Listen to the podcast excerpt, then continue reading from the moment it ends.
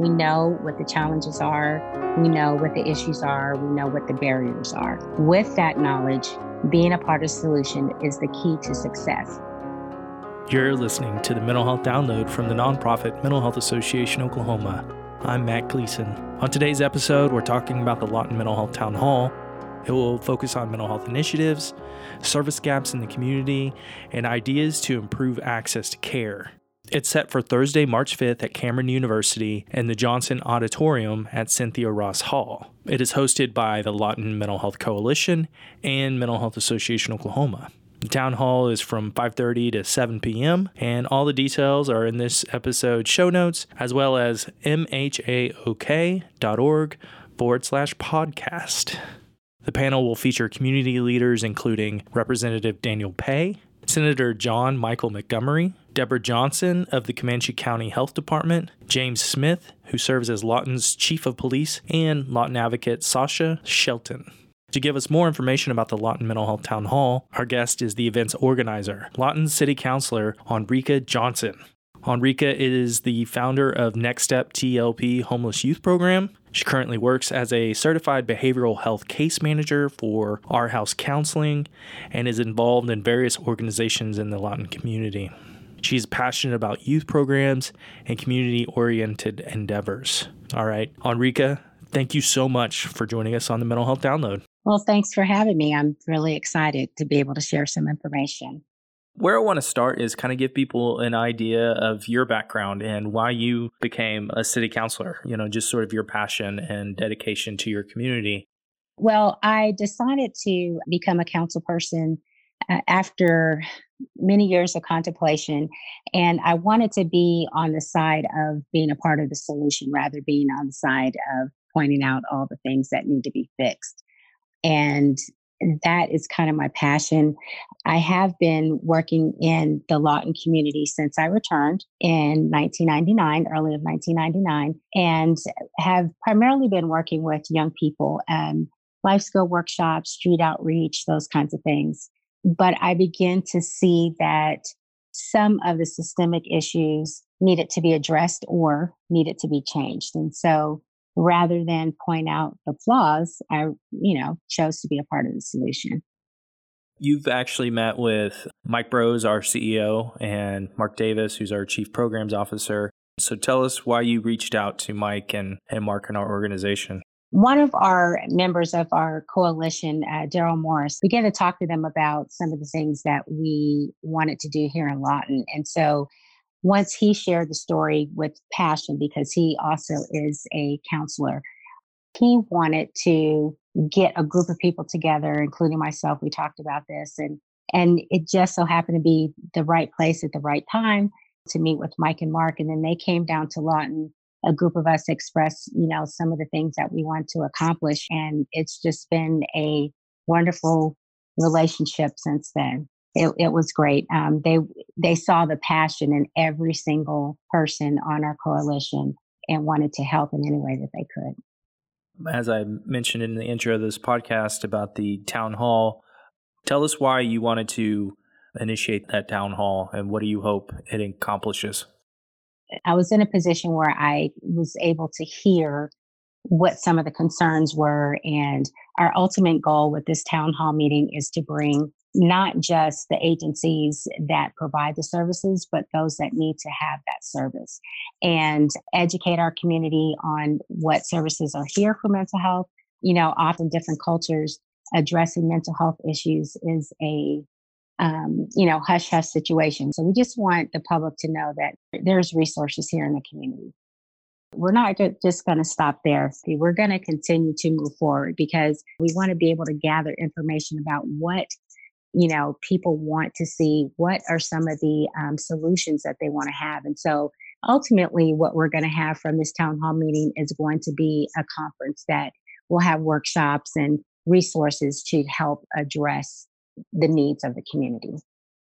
In getting ready for our interview today i was doing a little bit of research and I found this really fascinating article. It's from KSWO over there in the Lawton area. And it really gives some wonderful context about the state of mental health in Lawton. It actually quotes Dr. Saylor with the Cameron Psychology Clinic. And Dr. Saylor said that close to 10,000 people in Lawton deal with substance use issues and 6,000 deal with depression. But the statistic that Dr. Saylor uh, was shocked the most was how many people have problems that go untreated. And the, the quote from Dr. Saylor is Nearly 20,000 Lawtonians reported they had a mental health issue that they needed to be attended to, and it was not met. And it goes on to say there are less than 200 licensed mental health professionals in Lawton, and that contributes to people not receiving proper care.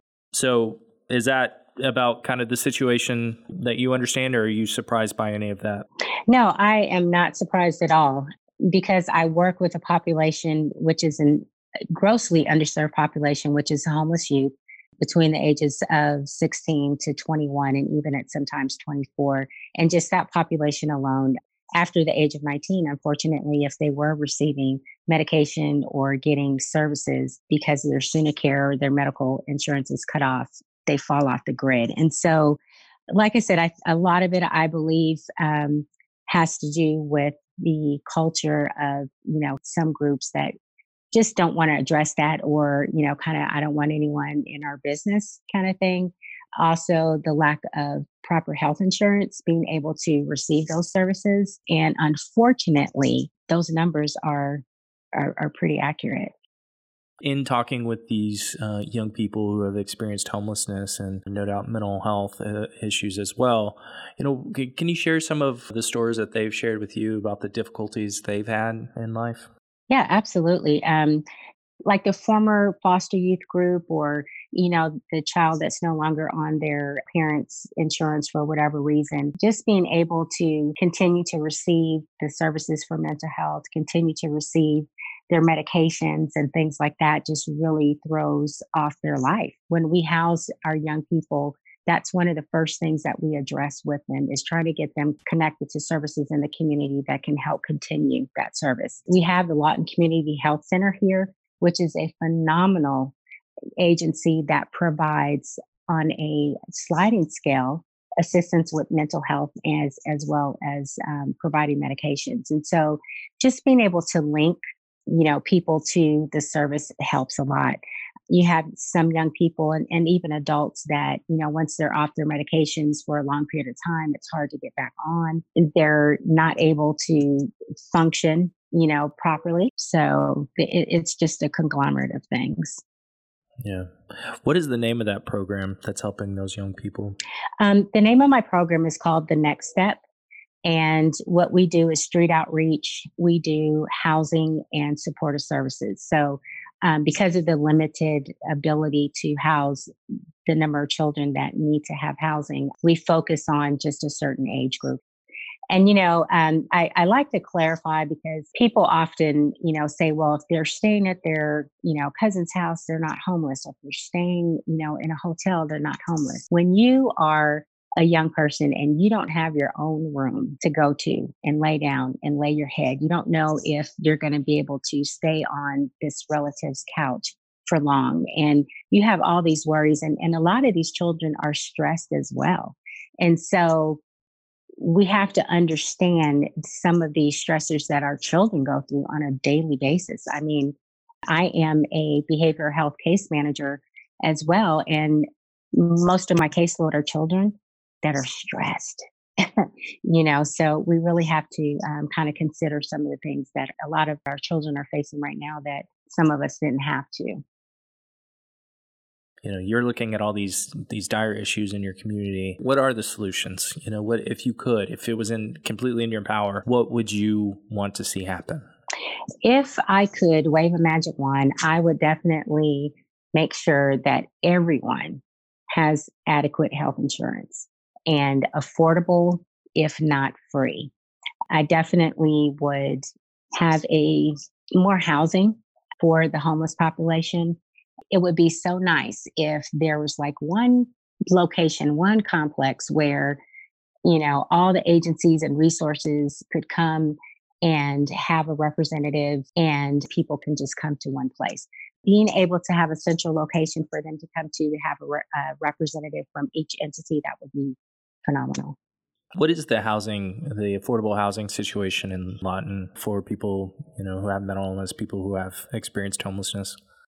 We have the um, Lawton Housing Authority, and we I'm also part of our continuum of care, which brings all the agencies together that deal with those that are homeless, chronically homeless, or facing homelessness.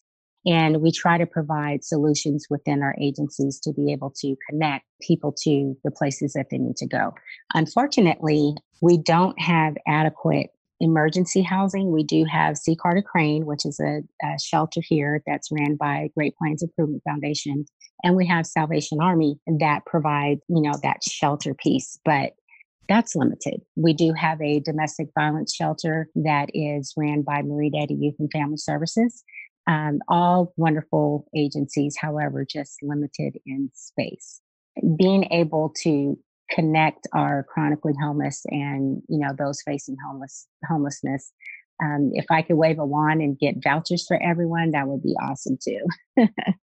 What is the one takeaway that you hope everybody involved in this town hall takes away with them? I would hope that they would go back to their respective homes agencies. Being in a position knowing that as an individual, not just a business, not just an agency, but as an individual, being able to use what they've learned and get that information out there. If they know someone that needs a service, get that person connected or give them the information where they can and get connected. And also to understand that we're not, um, this is something that's going to be ongoing. It's not going to stop at the town hall what we do at the end of every podcast is uh, so Mike Brose, he has kind of a rallying cry that he tells us at the end of each of our meetings, and it's go do good things. And so if you can close us out with a few parting words and say go do good things, that'd be perfect. Okay. I just want to remind everyone that everybody can be a part of the solution. Um, being a part of the solution is what we need to focus on. We know what the challenges are, we know what the issues are, we know what the barriers are. With that knowledge, being a part of solution is the key to success. And so I want everybody to take away from this to ask yourself, how can I be part of the solution? It could be something small, it, I mean, as small as, as smiling at someone, as small as giving someone information or directing them that way. So, whatever you choose to do or however you choose to be part of the solution, go do good things.